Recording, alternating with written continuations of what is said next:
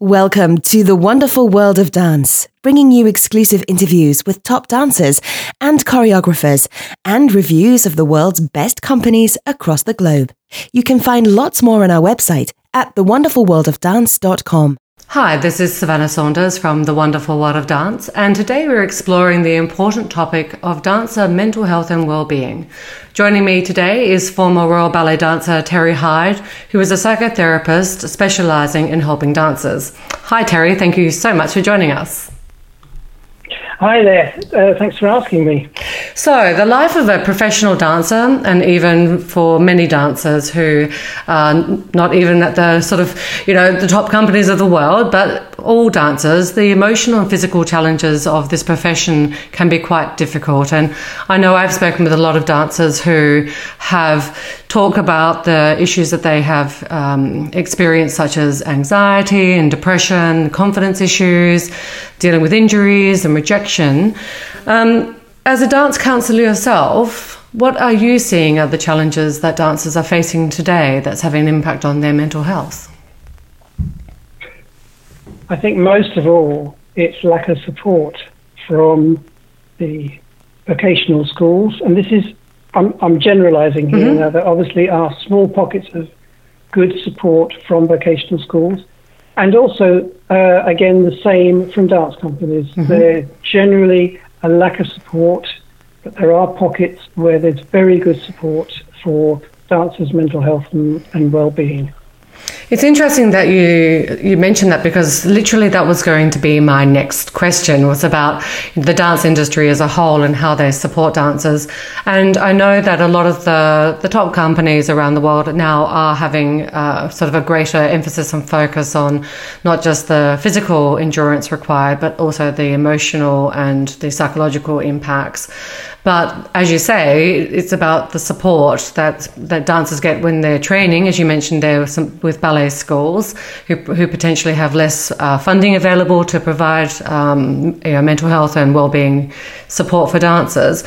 But what do you find in terms of the conversations that you have with dancers and uh, sort of why they're turning to um, people like yourself for, for the assistance?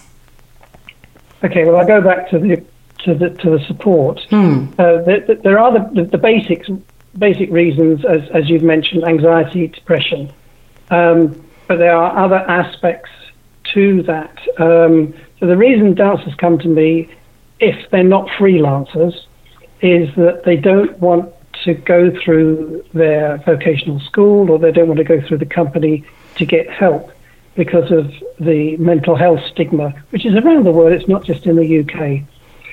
Um, but the, the, the, reasons that they come, as, as I mentioned, are anxiety and depression. That's, that's two of the most things. But underlying that is uh, the way they've been, treat, they've been treated in at the school or the company mm-hmm. um, or in childhood.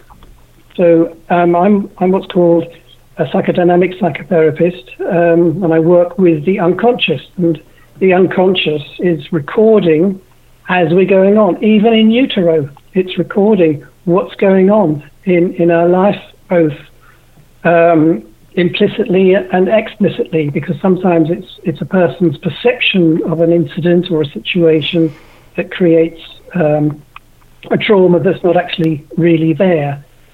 So it, it, depends on the environment in which we grew up and how we perceive things. But excuse me. But going from childhood um, I started doing ballet when I was seven years, six years old, mm-hmm. and so a lot of people do start ballet even earlier than that.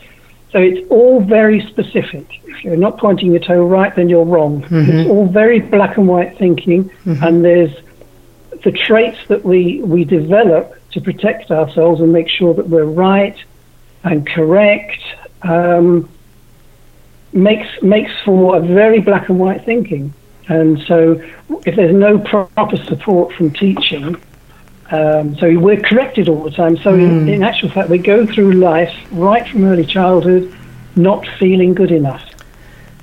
That's and, so true. Uh, especially, especially now. I mean, it wasn't so much when I was training, but now there's competitions, mm. and uh, that is a is a black and white thing. You're either a winner or you're not. Yeah. And so when when uh, when people go for auditions for, for corps de ballet, especially, mm-hmm. a number of you get in. So you know that you've you got in, and you you know that you're good enough. You then have to to, to sort of fight to continue that. And there's uh, right from uh, childhood, there's always that comparing, especially when teachers say, "Now look at Joanna here. She's doing it right, mm-hmm. so that means that everyone else is doing it wrong." Yeah. rather than uh, rather than uh, you know doing it in a different way. And I'm not saying all teachers do this. Yeah, um, I am generalising, but uh, these are the aspects, and words are so powerful, especially when you're kids. You know, yeah. they, they pick things up, and that's where it all starts. And all in childhood. I think it never leaves you actually. The the training and the the constant corrections. And uh, even I was lucky I had some really wonderful teachers. But even then you are looking at them in the mirror thinking how can I be better? And how can I be better than the next person? Or how I'm not good enough or I'm fat enough you know too fat or you know I'm not flexible enough. And and then as you say you've got to then have your exams, your auditions, your competitions, and now, of course, the young dancers or dancers nowadays have social media to contend with as well. So it's not just about what's going in on the studio or their home, but this is about what's going on around the world that they've got to sort of contend with, and that must be quite difficult. I would have thought. Well, that yes, I mean that's that's part of the anxiety and the depression. You know, seeing other people, and I try and impress on on the dancers when when that is the aspect that they're coming to therapy for, that they are unique. We are all unique. We yeah. all have our, our different things. Now, um, I'm, a, I'm five foot five, so I mm. fitted a niche market, as it were, mm-hmm. with dance, so character work. So I, I, I, was quite happy with that. But then some people may not be. They want to be the tall prince. Mm. Uh, that doesn't go with me at all. um, because I, I realized right from the beginning, that's what I wanted to do. And in fact, you, you say I, I, I, did ballet, but from from ballet when when I left uh, uh, the company, I went into musical theatre, and so I was singing and, and, and, acting as well, and did films and television. Goodness. So I've done a, a, quite a wide spectrum, so I understand everything. And I was amazed at how easygoing uh, the musical theatre was in compared to, to, ballet. I know now it's it's different because there's so much competition mm. out there. There's so many more boys uh, dancing now, which is great. Yes, which is great. But it does mean, you know, there's there's less opportunity because there's so many dancers. Now they're going into the commercial theatre, into street dance, etc., etc., which is great. Absolutely yeah. great. That um, you know people can express themselves. Um, I'm going off at a tangent here. No, it's really no, it's really interesting because there's a couple of things in there for me, but I want to pick up um, on what you said a little bit earlier about this stigma in terms of not wanting to talk about the sort of health and well-being and mental health um, specifically within the dance industry or just within general society because we all know that you know it's perhaps you know the term itself is you know it doesn't sound very nice does it? Mental health you know.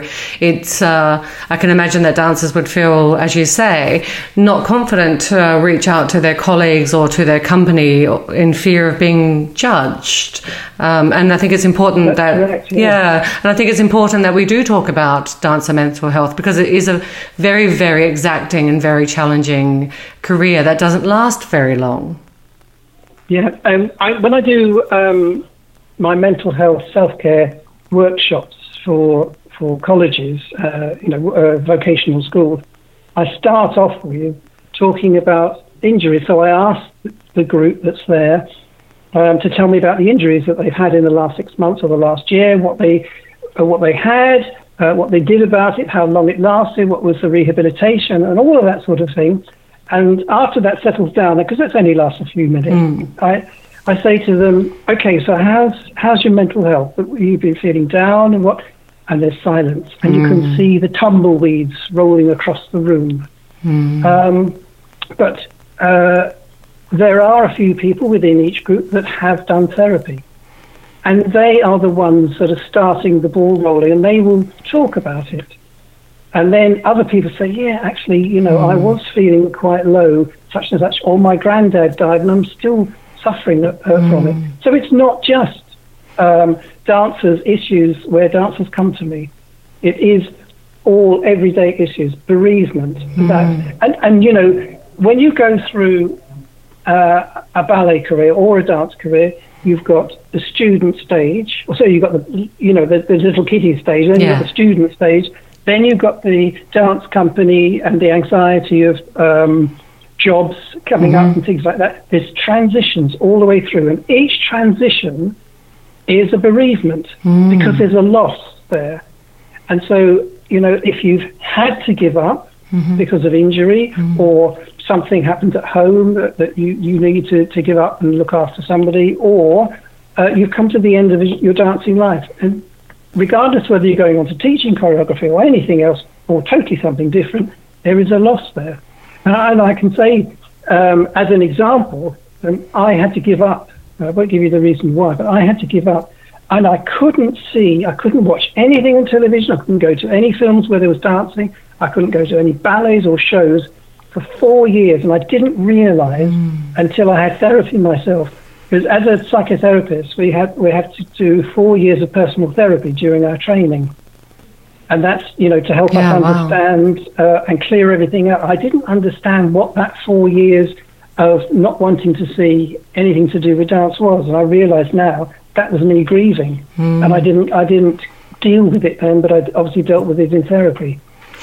That's really interesting. Um, I, as I mentioned, I didn't become a professional dancer, and I had to give up for um, family reasons. Um, and I remember feeling very much the same about when every time I'd enter into a theatre or, you know, go do my adult ballet class or, you know, when I came back to it many years later, I, I felt um, a bit uh, emotionally weighted by it because there was grief attached to the loss of one's dream um, mm. because it is it's this life is as a dancer it's all consuming isn't it you know there it is it's it is, it's yeah. difficult to have other aspects in your life when as you mentioned in those transitions where you, you, when you're young you've got to train so you train every single day of the week almost and when you can't go out with your friends partying and things like that because you've got to rehearse and prepare for exams and competitions, etc. And then obviously company life is you know very um, very rigid, and and then if you be, go on to become a freelance dancer, you've got all those other challenges of trying trying to create a sustainable and meaningful and financially stable career for yourself, which mm. is also very very challenging without any of the support of what's provided by many of the companies. Um, yeah. So I can imagine those transitions must be very challenging, um, as you mentioned. And do you talk to dancers about the issues around um, performance and things like that as well? Yes, I do. Yeah, because um, there's there's also performance linked uh, anxiety and mm-hmm. also injury linked anxiety. Um, and those those two seem to go hand in hand um, to, to, to a certain degree. In other words, someone's got over an injury. It may have been some time ago, but they're still in the back of their head. They're worried about doing a step, which is what caused the injury. Hmm. So, doing visualization. So I work work through uh, visualizations with them to get them to to understand how their thinking is affecting them, um, and especially for performance um, I use a, a, technique whereby they rehearse the. Uh, so they do an imagery, which uh, sports people do. Mm-hmm. So they work with the imagery factor of their performance, their solo, whatever they're doing that they're having difficulty with falling off pointe or or uh, not finishing pirouettes properly, and so we work through that um, to a greater extent. It's successful it's only going to be stopped by the individual that will still um, think that they're no good. So I have, we, we have to work mm. over that as well. And I work with the underlying factors of childhood and all those aspects as well, because there's a trigger somewhere back there mm. that is stopping them um, thinking in a very clear way. And I think what I what I'm finding positive is some of the top dancers around the world uh, are talking about their own personal experiences with um, their health and well-being and mental health issues, which I think is becoming um, a little bit less taboo, as, as, I guess we could say. I remember when I was interviewing Lauren Lovette, um, and she was very open about um, the fact that she had gone through therapy for her anxiety. And just um, this week, I spoke with Natalia Osipova, who talked about her own um, experiences of not becoming an Olympic gymnast and then how that's impacted on her dance career and she experiences anxiety as well. So it's very much um, becoming it's becoming, I guess, more of a general conversation um, which I think is really important for some of the you know the big name stars out there to show the young the rest of the sort of you know the younger community, particularly in the dance world, that it's okay to talk about these things. Yeah, that's a good point because um, if it's okay to talk, then they will feel more at ease and ask for help. I mean, the first stage of anyone's healing is asking for help. That is the first stage, and that's that's sometimes the biggest step for some people. If they've grown up in a family that doesn't talk emotions mm. or um, sweet things are swept under the carpet, then they're, they're not used to opening up and talking. If they come from a family that is overly supportive, then they don't know what the big wide world is like. And when it when they come out into the big wide world, bang! It's like hitting a brick wall. So there's two extremes. They're mm. very polarized.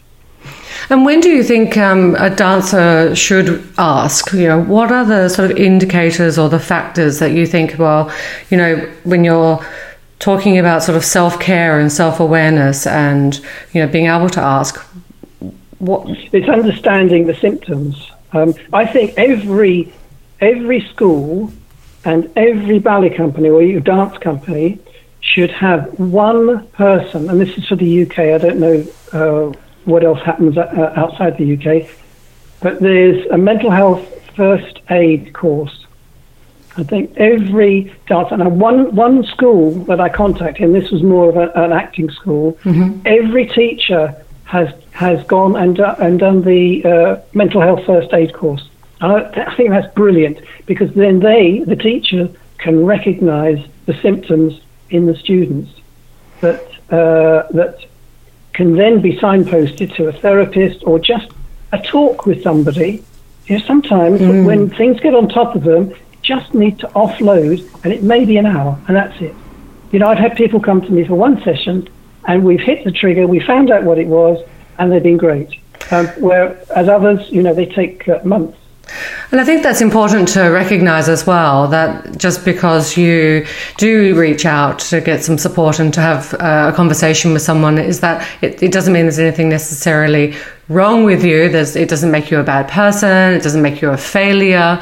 Um, but also that it doesn't mean that it can't just be resolved in one, two, a handful, or whatever number of sessions to make you um, more confident and, and better at your your career. That I guess people want to be able to come away with. That's right. I mean, if you look at injury, hmm. uh, and, and, as I said, you know, students don't mind talking about their injuries. Dancers don't mind talking about professional dancers don't mind talking about their injuries. They'd rather not have them. Hmm. But sometimes, you know, a massage or whatever can can can put them right, and they're and they're back on stage uh, in a few days. Sometimes, you know, they're off for six months, but they accept that. You know, why can't they accept um, mental health issues in the same way? And I, as I as I said before, it's it's the powers that be hmm. need to impress on the dancers and the students that it's okay to be off, to yeah. be unwell, yeah. to be sad, to be low, to be anxious. Yeah, and, and, that, and, once and once that comes from the top, then people will open up more. Um, but I think because it's such an aesthetic um, art, everything has to look good, everything yeah. has to feel good, and um, maybe you know with this stigma, oh, we don't want any anyone knowing that we've got dancers with anxiety or depression, rather than they don't care about um, the the amount of injury. No, oh, sorry, not that they don't mm. care. it, it, it, doesn't affect them so much to have dancers who are injured because they'll put a little, notice in, in, in the program. Yeah. Such and such as well. Yeah. But they, I guess they don't put a notice in to say, you know, their injury is of, of the, the mind or the emotion.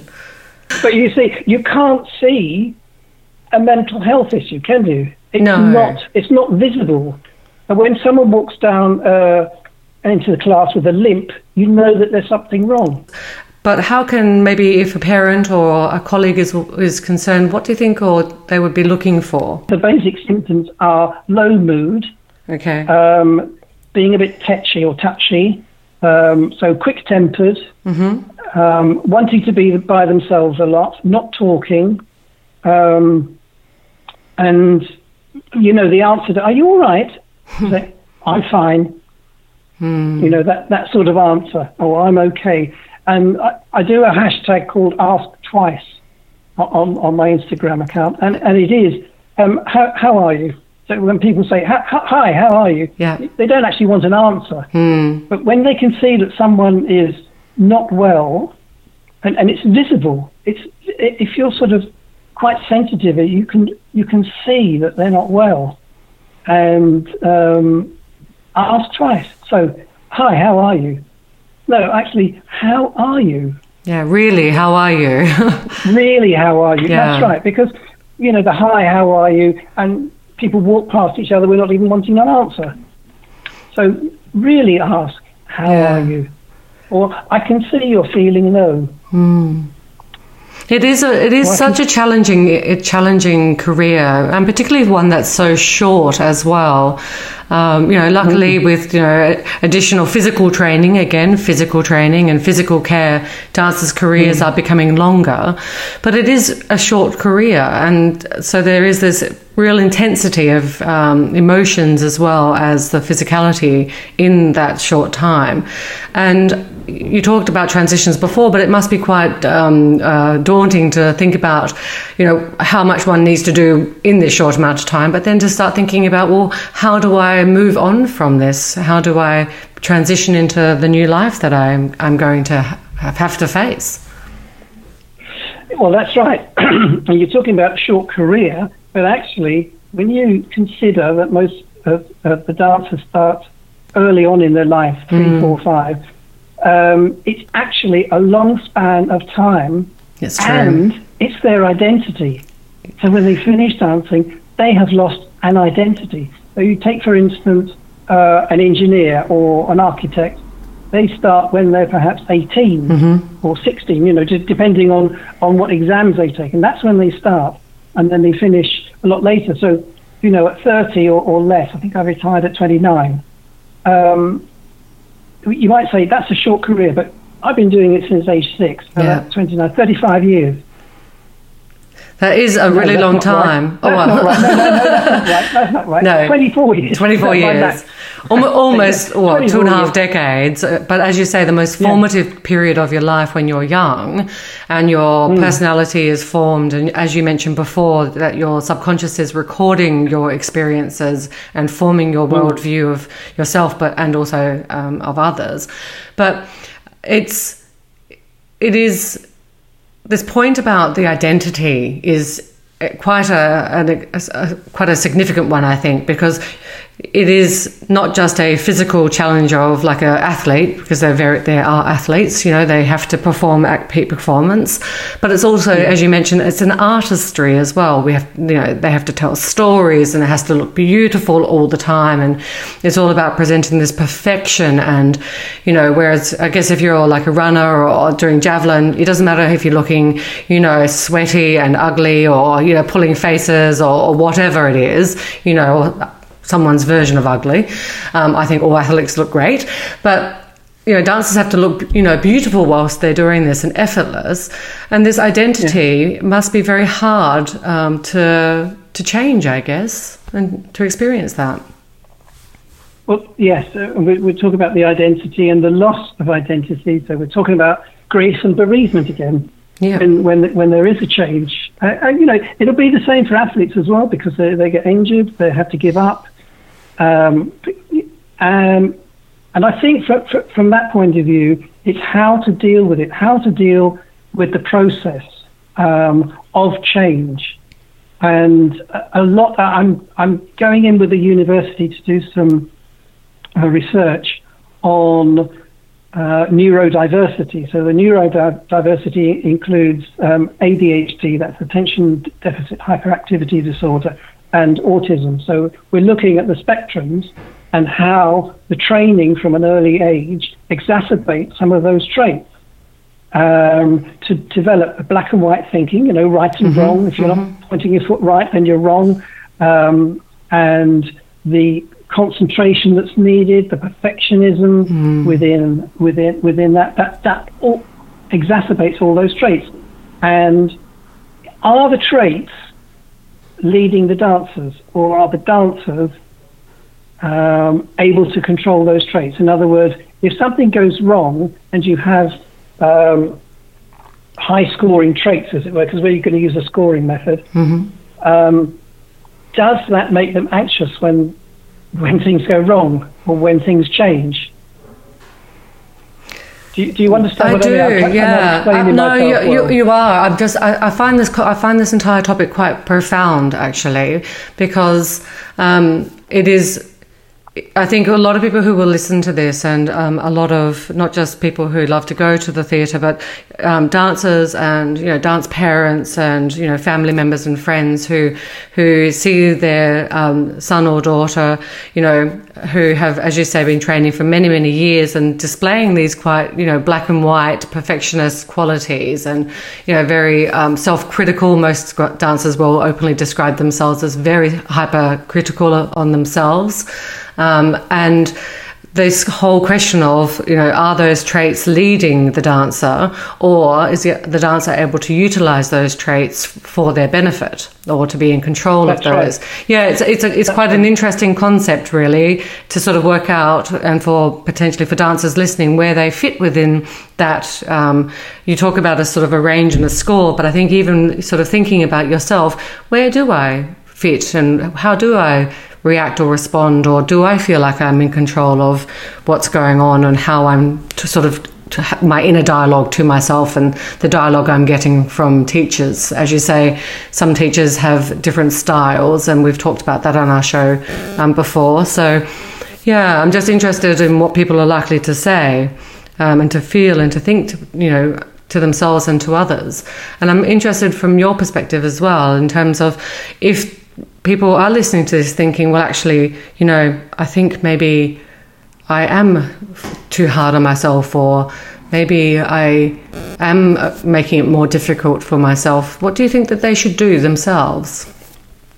Well, um, these these traits are wired into the brain, um, but they, they can also be so the traits the the wiring in the brain can't be changed. Okay, but you can set up new neurotransmitters by changing the way you're thinking about. Uh, so when I when I um, do these tests, do these inventory uh, for for the dancers and for the general public as well, because uh, people seem to be attracted to certain careers. People are, who are mm. high on the spectrum are attracted to certain careers. Yeah. Um, and so I, I, I, do this test for them, and I, I get them not just to answer the questions, but when they see where they've answered and they realize what they are, I, I get them to do examples. So they're actually doing it for themselves. Oh, yes, I do that. Hmm. And I do that when such and such. So I think this way, I do that way, or I don't do this. And they get to realize what it is. And I say, okay, well, how, how do you think you're going to be able to change? So we work out ways that they're going to be able to change their way of thinking so it sets up new neuro transmitters and neuro pathways. Um, the old ones, using an analogy of railway tracks, the old ones will go rusty and okay. have grass growing up around them, and the new tracks will be nice and shiny and being used all the time. The only thing is that the old tracks will still be there. So if um, that individual isn't uh, mentally strong enough mm. and a trauma happens, they may just revert to the old tracks and the old ways. So you have it's a constant thing to try and develop the new ways of thinking. Mm. And in, in that way, there's, there's expressions I use. It doesn't matter. In other words, do you really need to do that every time? It doesn't matter. Um, does the dishwasher need to be fit to be done exactly the way that you want it, because I do couples counselling as well. that, that, that, comes into it. Um, and, and, so I use the dishwasher as an example. Mm. Who does the dishwasher? So there's, you know, it's, it's being pedantic about certain things that you know no one's going to die. Yeah, is another expression. um, yeah. So it, you can change. So you're not necessarily stuck like that. And I think, um, although the autism, uh, Asperger's, and ADHD are disorders in the extreme, it's wonderful to have the diversity there. Um, you know, in, in any aspect. We're all on the spectrum, all of us, regardless of whether we're dancers or, or not. We are all on the spectrum. And like the, the hyperactivity gives us the go, gives us the mm. punch to drive ahead. Mm. Um, the focusing on certain autistic traits, the focusing there is great, and that's what uh, we need to drive ourselves and control our life.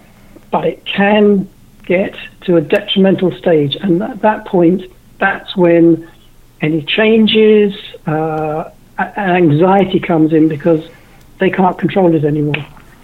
And it's it's the industry is very much often. Um, uh, can feel like you don't have control, like you mentioned before, when you go in for auditions. And a lot of dancers, um, when I ask them what advice that they would give to um, other aspiring dancers or choreographers or artistic directors, anyone within the profession, uh, there's a couple of themes that come out. And those are, you know, always be true to who you are. Um, because we're all individuals and individuality is so important um, and not trying to be someone else.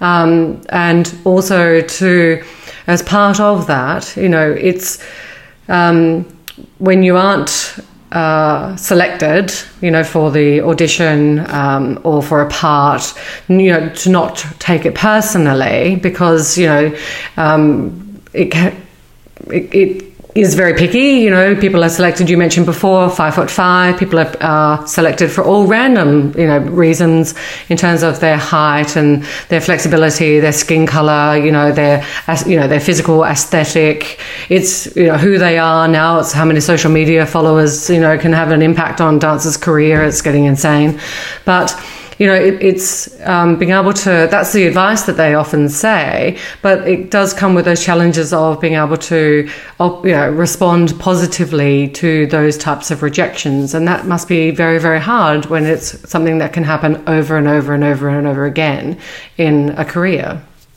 Yeah, it's, it's a mindset that's needed. And you're very, you're so right with um, them understanding that they are unique. You cannot control the artistic director's thinking. You cannot control the choreographer's thinking. If they have a mindset of what they want, that's what they're going to go for. And and it's just to keep telling yourself, I wasn't right for it. Not that I'm no good, mm. but I wasn't right for it. And there's going to be something else. Even if it happens over and over again, something is, is going to happen. Now, I, I work with uh, the idea of the law of attraction, but I work with the, the idea of the law of attraction from a quantum physics point of, point of view. Wow. And um, quantum physics uh, says that you know positive energy will attract positive energy and vice versa with negative energy. So if you keep thinking that you're no good and it's not going to happen and I'm not going to get the job, you're attracting all that negativity to you. So if you think uh, in a positive way, um, okay, that wasn't right for me. There's going to be something coming up, and I get I get people, the, the clients, to to write a list of uh, their intentions, what they want, but the list must be written in a positive way. So you wouldn't write, "I don't want this" and "I don't want that." Hmm. It's what do you want? I know as kids we were brought up saying, "I want, don't get." You know, hmm. Mommy, I want this. I want, you know. But actually, you can do that. Write it I want to do this, I want to do that, and I want this in my life, and I I want to, etc., etc. So I think what I'd like to ask as the last question is, given that your experiences being a former dancer and also being in the dance musical world and the the, the theatre world, and your many years as a counsellor, um, and your specialisation in helping dancers. What do you have, sort of, I guess, an overriding um, piece of advice that you would give to the aspiring dancers today who are entering into this professional world or aspiring to enter into this professional world at this time? be kind to yourself, both physically, mentally, and emotionally. Give yourself time off. When you do have a day off, have a day off. That's what it's for, for resting, both body and mind. Uh, it's no good going off cross training, Pilates, or anything like that. Have a day off. Really, that's that's the basis of it. That that will allow your mind and body to rest. That is such good advice, and I don't think that we value rest enough in today's busy society. And as you say, dancers, when they're not in the studio or rehearsing or performing, they're doing, you know, specialist Pilates and gyrotonics and in the gym. And yes, when do they rest? That's right.